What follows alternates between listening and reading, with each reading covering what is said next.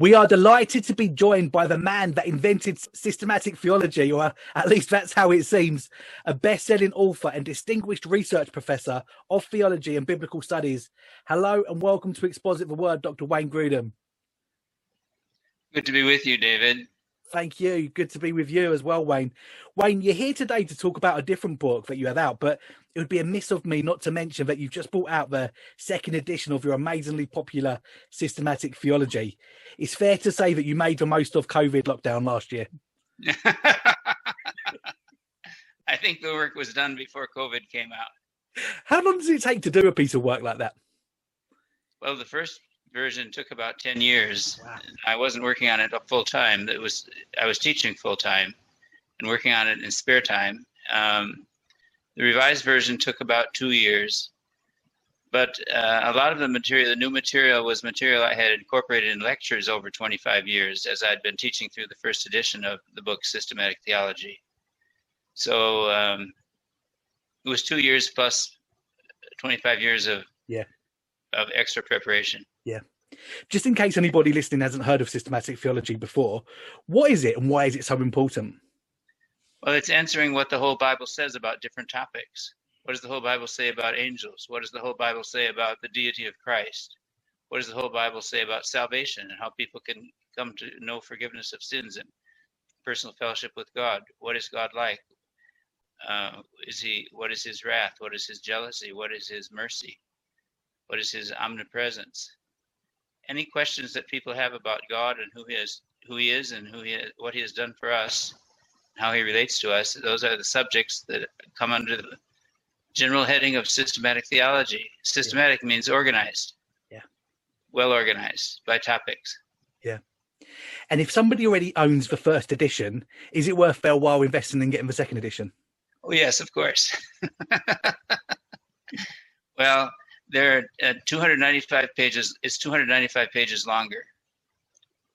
So um, the additional material, there's um, there are specific sections now that interact with contemporary Roman Catholic theology and the Catechism of the Catholic Church, and explaining where evangelical Protestants would would differ with our Catholic friends on some points of doctrine. Uh, there is a section on Protestant liberalism. Liberalism would be people in the academic or religious world who don't think the Bible is the word of God, but just human writings and uh, I explain where liberalism and evangelicalism differ. There's a section on Mormonism and what perspective Mormons have on different doctrinal positions and how that would differ from evangelicalism. I have new um, new material on open theism, the idea that God doesn't know the future. New material on the new perspective on Paul, uh, as promulgated especially by N.T. Wright, who's a British scholar. Um, more material on um, guidance by the Holy Spirit, uh, more material on um, the need for repentance in the Christian life as opposed to what's called the free grace movement. Um, all the Bible quotations in the whole book are changed from the Revised Standard Version to the ESV, the English Standard Version. Um, so, uh, and we added we had a, we had a hymn at the end of each chapter and I've added a contemporary worship song to the each to, to, the end of each chapter, along with the hymns which are retained. Yeah. So um, quite a few new things. A completely new chapter on creation and evolution. Am I right in thinking as well? Even though this book has got an extra three hundred pages, it's actually lighter. It, it, it, I don't know if the British edition is lighter, but the U.S. edition is lighter. How did they do that? Thinner paper, I think. Ah, okay, yeah, yeah, amazing, brilliant. Well, you're here today to talk about that what the Bible teaches us about divorce and remarriage. When you were researching and writing this book, how is the church faring on a scale of one to ten in accurately teaching what the Bible teaches us on these matters at the moment? I don't have the information available to know how well the church around the world is doing on any one topic. So I, would best not say uh, what I don't know. Mm. Um, my impression is that the um, churches that believe the Bible to be the Word of God and seek to follow it faithfully have held to a number of different positions on divorce.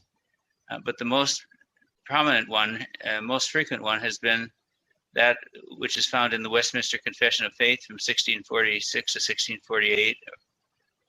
Um, and that is that there that marriage is permanent, it's lifelong between a husband and wife, with the exception of two situations in which uh, divorce would be legitimate in God's sight and therefore should be allowed by the leaders of churches. Those two situations would be the physical act of adultery and desertion by an unbeliever. Physical act of adultery, according to Matthew 19, uh, 6, and um, desertion by an unbeliever because of 1 Corinthians 7.15. Uh, if the unbeliever separates, let it be so, let him separate. In such cases, the believing brother or sister is not bound, is not enslaved. Um, so those are the two uh, legitimate causes for uh, seeking a divorce. Not that divorce is necessary or required, but is permitted in such cases for a Christian believer who's been uh, against whom adultery has been committed or who has been abandoned mm-hmm. by his or her spouse. Mm-hmm. Um, David, I don't know if I should go on now and say that within the last two years, additional research into 1 Corinthians 7:15 has led me to conclude that there could be another ground for divorce, um, and that would be other situations that, that, that damage a marriage similar to the extent that is damaged by desertion. Um, um, in 20 in 2018, I published a book called Christian Ethics and it's a it's similar to my systematic theology book, but it deals with how to live the Christian life. And in it, I held the view that was traditionally the majority view among evangelical Protestants since the Reformation. That is, there are two legitimate grounds for divorce: adultery and desertion. But in this, uh, since that 2018 publication of Christian Ethics, I've changed my mind and concluded that there is additional ground for divorce that Paul hints at or uh, teaches about, speaks about in 1 Corinthians 7:15, where he says, uh, "If the unbeliever departs, let him depart. In such cases, the believer, believing brother or sister is not enslaved." And the phrase "in such cases," entois toiutois in Greek, uh, doesn't occur elsewhere in the Bible, but it does occur in literature outside the Bible where it means in similar cases, but not exactly the same cases. So um, the Jewish author Philo, just excuse me a minute, David. Yeah. Get this out. Just speak. Philo, the Jewish author who lived 30 BC to 45 AD, he comments on the 10th plague on Egypt when the Egyptians woke up and discovered that their firstborn sons were all dead because of the last plague that God had brought on the Egyptians. And Philo says, as so often happens in such cases, they thought their present condition was but the beginning of greater evils, and they were filled with fear of the destruction of those who still lived. Now, what does Philo mean? As so often happens in such cases, well, how could he say, as so often happens when the firstborn sons are dead in the whole country? That had never happened before. He says, as so often happens in such cases. He must mean in cases similarly shocking or similarly troubling, which means that it isn't limited, that the in such cases, entois toiutois, is not limited to the specific example of firstborn sons dying but must be broader, more broadly expanded to, un, to be understood to refer to general situations of sudden tragedy. So now uh, there are other cases like that. I'll, I'll give you one more. Uh, Lysias, a Greek orator in uh, writing around 400 BC, said, When Phrynichus had to pay a fine to the treasury, my father did not bring him his contribution of money. It is in such cases that we see the best proof of a man's friends. Now, is it only referring to when someone has to pay a fine to the treasury? No, I think it's when someone has a sudden need of money. He says, in such cases, you find out who your friends really are. Well, I've found a number of those examples where that Greek phrase, entois toiutois, applied to a broader category than the specific example named. And we bring that back to 1 Corinthians 7.15, and we find that um, Paul says, if the unbeliever deserts, if the unbeliever departs, let him depart. In such cases, the believing brother or sister is not enslaved.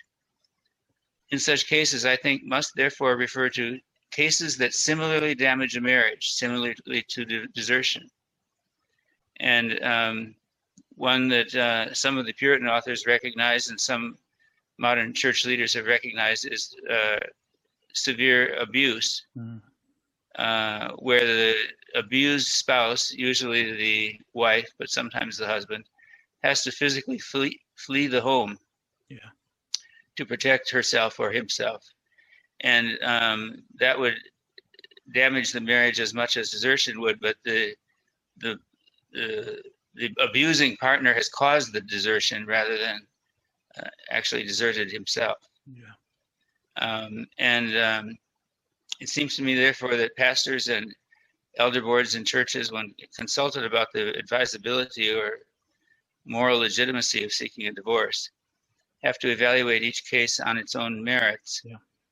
Uh, but there are cases which would be damaging to a marriage similarly to the damage desertion would cause. Yeah. And I think that would allow for additional uh, reasons for divorce. Yeah. Um.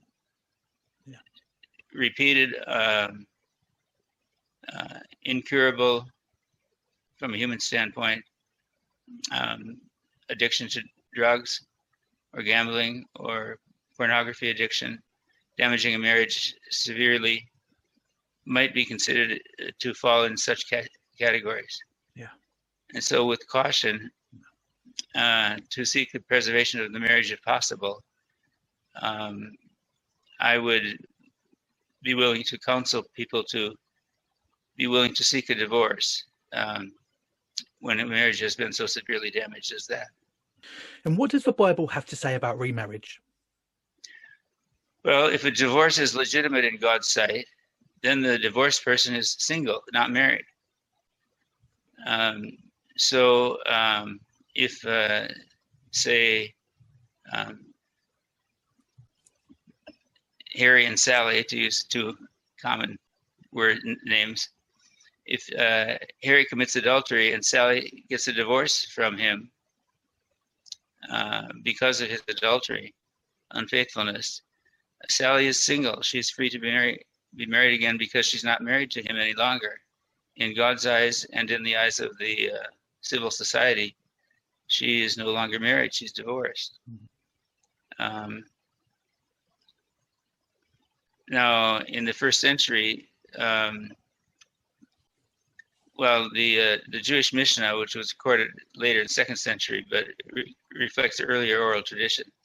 It says in the Mishnah, the essential element in a divorce certificate is this you are free to be married to any man. So, divorce in uh, Jewish culture, in Roman and Greek culture in the first century, always assumed the right to marry someone else. Yeah. Yeah. I, um, David, I, I, should also say, though, I've, I've heard statistics that people claim the divorce rate among believing Christians is as high as among non-believers. Yeah.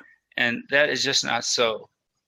There's a book that I, I have noted in my ethics textbook by um, Shaunti, S H A U N T I, it's an unusual name, Feldhahn, F as in Frank, E L D H A H N, Shaunti Feldhahn, The Good News About Marriage. And after extensive research, she says, now this, this is statistics for the United States, but I expect for the UK it would be similar. Um, 72% of people who have ever been married are still married to their first spouse. 72%. That leaves 28% who are not married to their first spouse, but that includes all people who have whose spouse has died. So um, probably uh, at least 80% of people who have ever been married are still married to their first spouse. And then she says weekly church attendance alone uh, lowers the divorce rate between 25 and 50 percent. and uh, the median number of those who are say, who say they are in happy marriages is 90%. So, um, but and, and then my personal experience, I've Margaret and I have uh, lived in six different states in the United States and two different countries, the UK and the US. We've been active members of nine different churches. And uh, I've taught for 40 years in three different educational institutions. We've known many, many hundreds and hundreds of couples.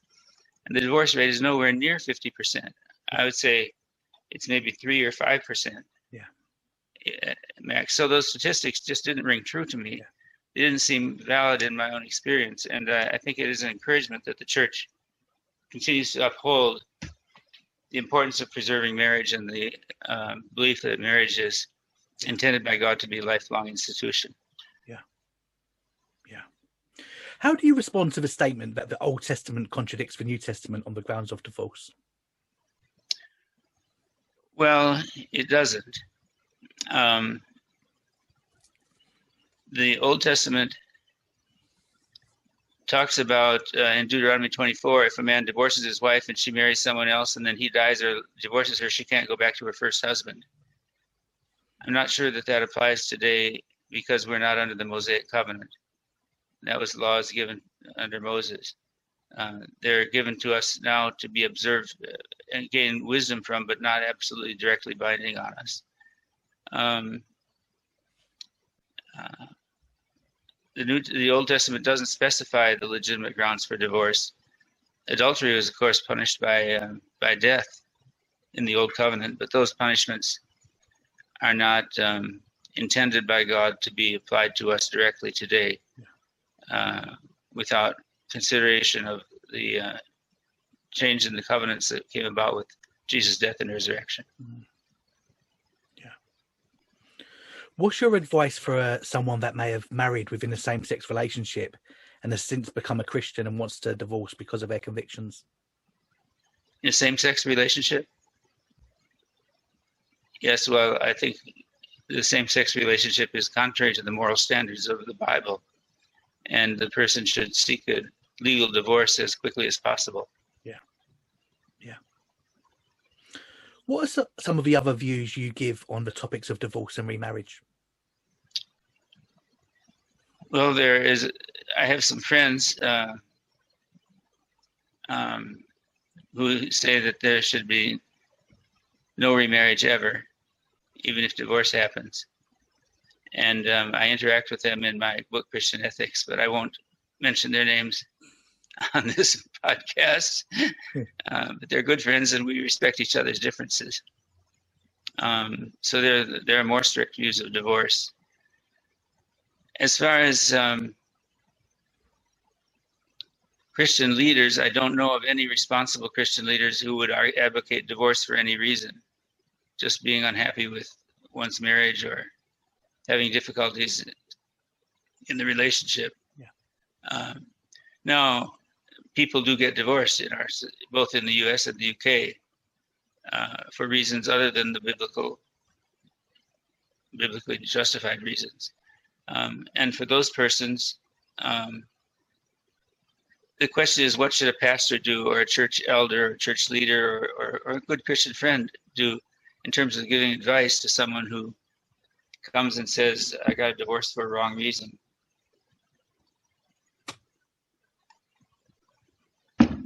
Now, what should I do? The first option, option A, would be seek to rebuild, re- restore the marriage if the other spouse has not remarried. but if the other spouse refuses to be reconciled and restore the marriage, then um, I think the person is.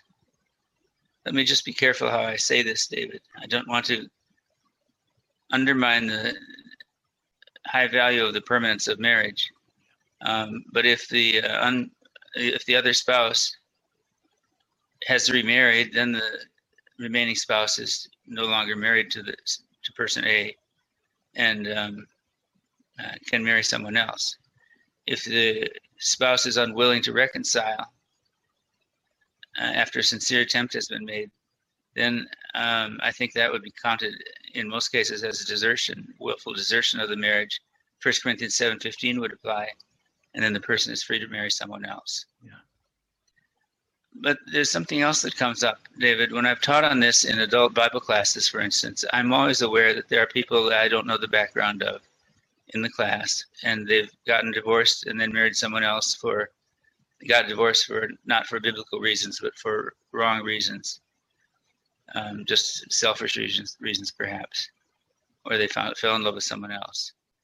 Um, once they've been married, even though it was wrong to begin with, I believe that God's will for them is now to make that second marriage a good one and remain married.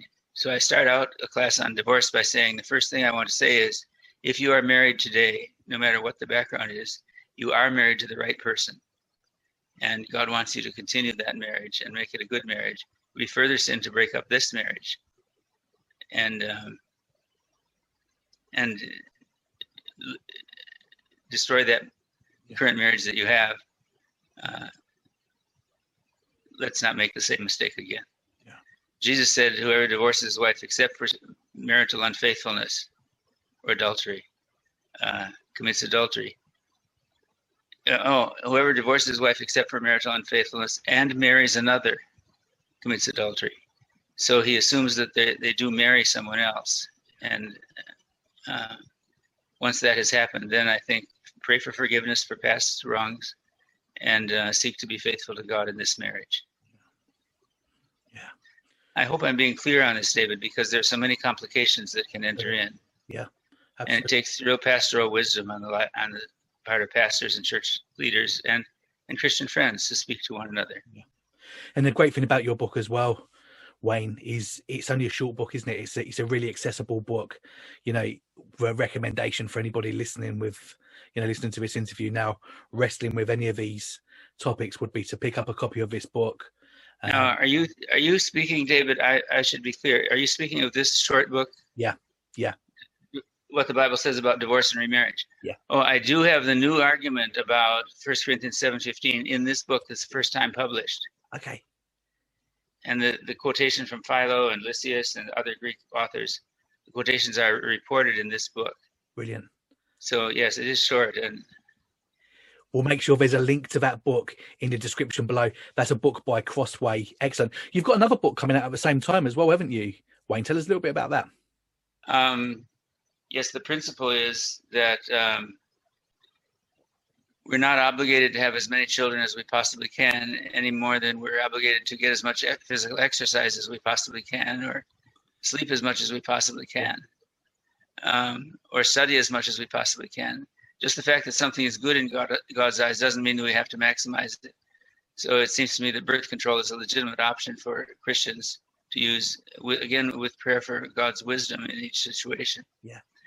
Um, but birth control methods that uh, cause the death of an unborn child would not be morally acceptable. No.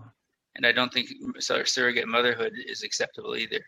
Puts too much of a strain on the original marriage. Yeah.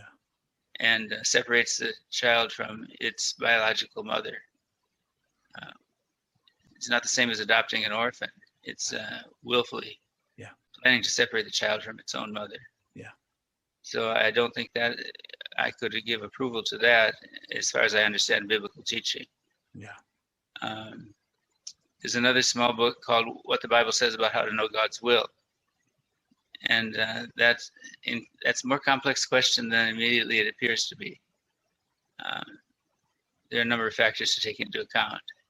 Um, teaching of the Bible, the circumstances, uh, sense of leading of the Holy Spirit, um, understanding the situation. Anyway, I go through a number of factors to consider in how to know God's will.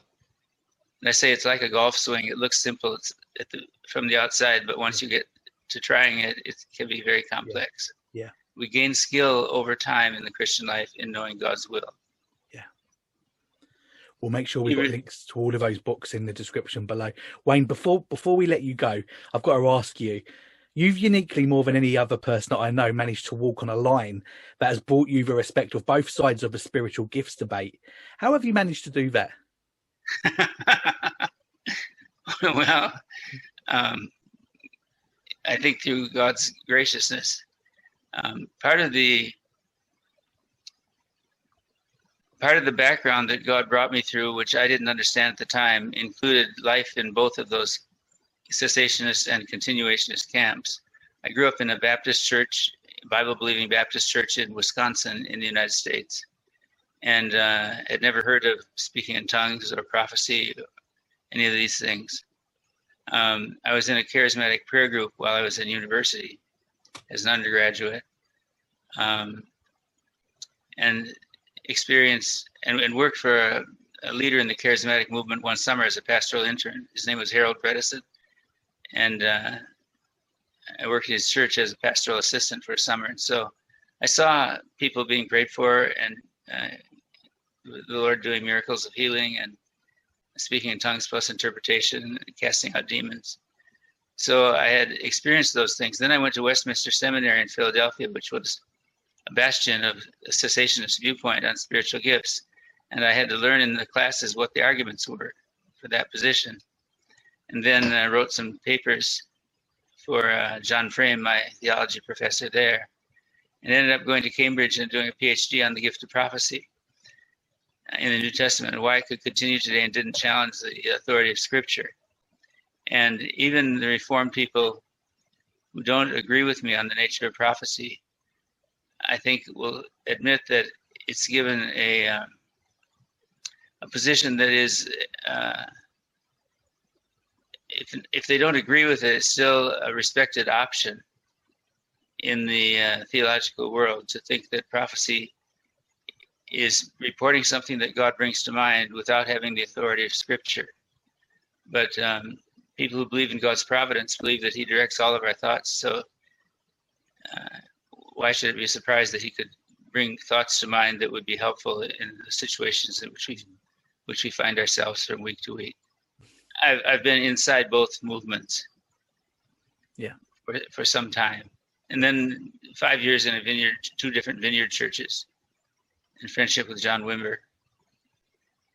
Um, also was uh, influential. Yeah, yeah. So it's been a fascinating conversation, Dr. Grudem. I've really enjoyed speaking to you. Um, do you have any closing thoughts, and how can people follow your work? WayneGrudem.com website, which I keep up to date from time to time.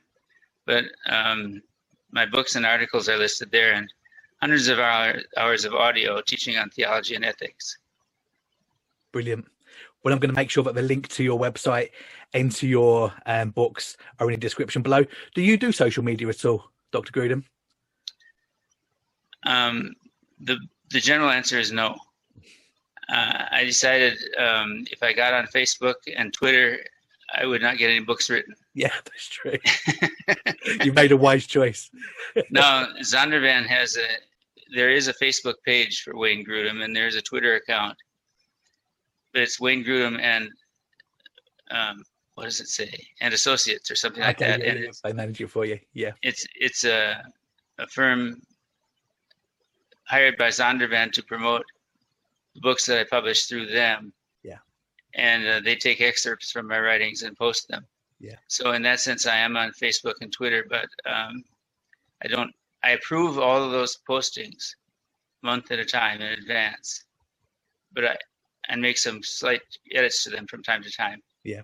But I don't uh, initially author them. I've been thinking maybe I should, but on the other hand, I don't. It doesn't seem to me, David, that I have an ability that some Christians do to respond instantly to new situations or developments in the news.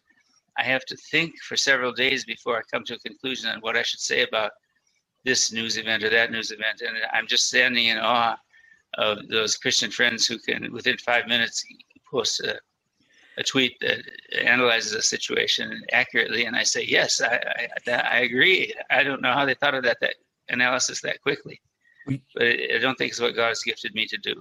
Well, you keep on writing books, Dr. Grudem. I think you're in the right place. I think you're doing the right thing. Thank you. Thanks so much for your time. Really enjoyed it. Good to talk to you. Great.